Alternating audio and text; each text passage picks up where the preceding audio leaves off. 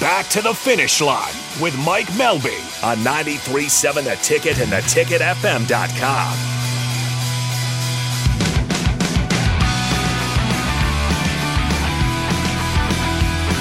Welcome back to the finish line here on 93.7 The Ticket and theticketfm.com. I'm Mike Melby, Rebecca Pearson there, Austin Norman driving the car, and with us on the Sutter Heyman live stream, Jade Avedisian, driver of the Mobil 1 Toyota Racing Development, number 71 for Keith Kunz Motorsports in both the USAC National Midget Series and the Extreme Outlaw Midget Series. Um, I'm going to let you go with the question that you just said. Hey, the one thing I know we need to ask her, uh, and I think it's a great question. So, Jade, brace yourself. Brace yourself. Here, here it comes. All right. So you're 16 years old. What do you actually get to do that's actually for 16 year olds? You're obviously racing with adults, and you have a whole different life. Be a 16 year old for two minutes and tell us what do you do as a 16 year old?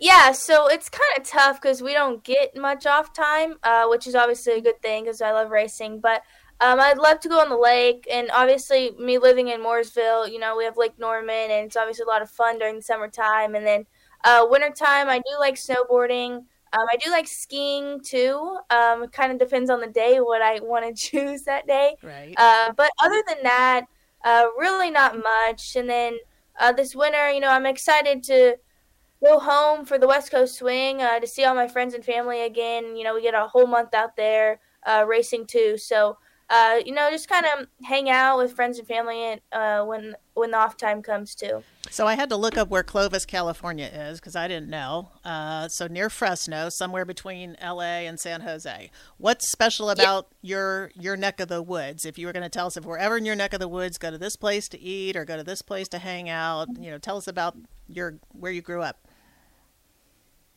Uh, so my favorite place uh, to eat in Clovis. So Clovis and Fresno are like soup. It's like one street over, and you're in Fresno. So it's basically the same thing.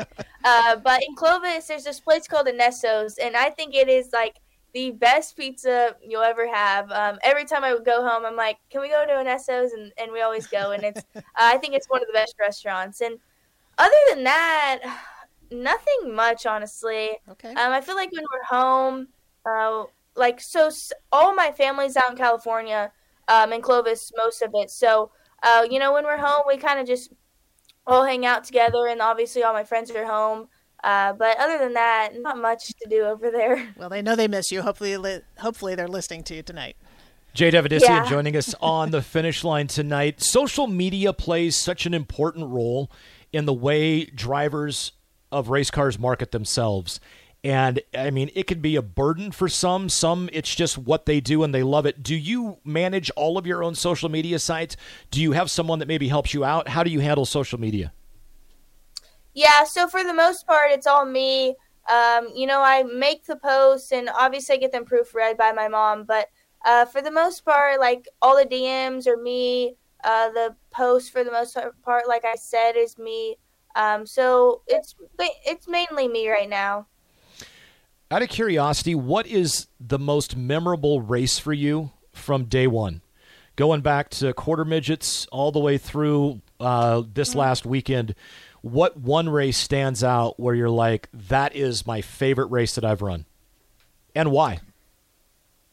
Uh, so I think my first midget win. Um, you know, I've always dream. I've always been watching midgets since I was, you know, however old I can remember watching midgets. Um, and you know, they just put on such good shows, and I've always dreamed of just like standing on top of the cage and celebrating with your team and stuff. So, uh, for me to finally do that, you know, last year at my first win was at Jacksonville. Uh, there is just like no feeling like it, and uh, like I said, just growing up watching people like celebrate on top of their cage. I just thought that was the coolest thing. So uh, when I won and got up on the cage, I was like, I, like it kind of got me emotional. I was like, dang, this is like, there's just no feeling like this right now. No backflips off the cage, though, right?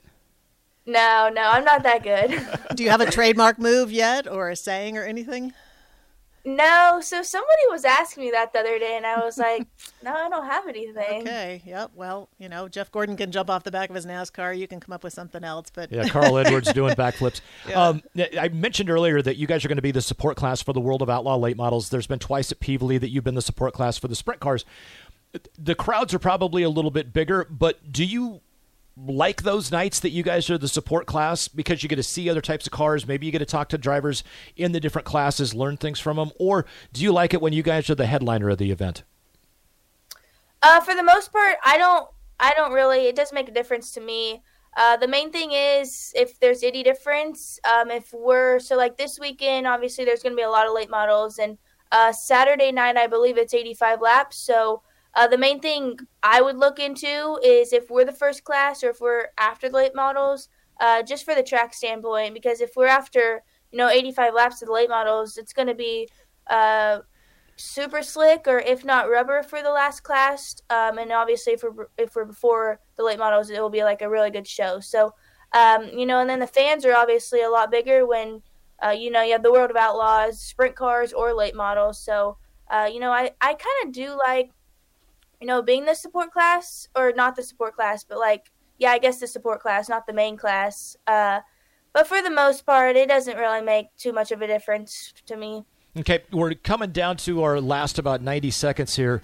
Um, the one thing that I guess I'm, I'm, most curious about is are you nervous at all about the championship race with and McIntosh? I mean, you guys race close, uh, and, and, and it's, I don't know, always great racing, but any, any nerves, or are you just like, you know what, whatever happens, happens? I think uh, when it comes down, you know, the last weekend or two weekends, um, I think I'll probably be a little bit nervous. Uh, but for the post, most part, not right now. Um, I think I just need to put my best foot forward every weekend and uh, try to be super smart and you know race the best I can. And uh, you know, I kind of just think of it as that, and uh, whatever happens, happens. Unless I, or at least I just give 110% every night, um, it should play out. But uh, it will be a close battle to the end, that's for sure. Alrighty. Jade Avedisian, thank you so much for joining us on the finish line. Uh, best of luck to you for the rest of this season. Thank you. I appreciate it. And thanks for having me on, guys. Have a great one. Ricky Simmons is up next with Get Your Happy On. William Bryan is in house. They call him Dollar Bill. You'll find out why on Ricky's show. It's coming up next on 93.7 The Ticket.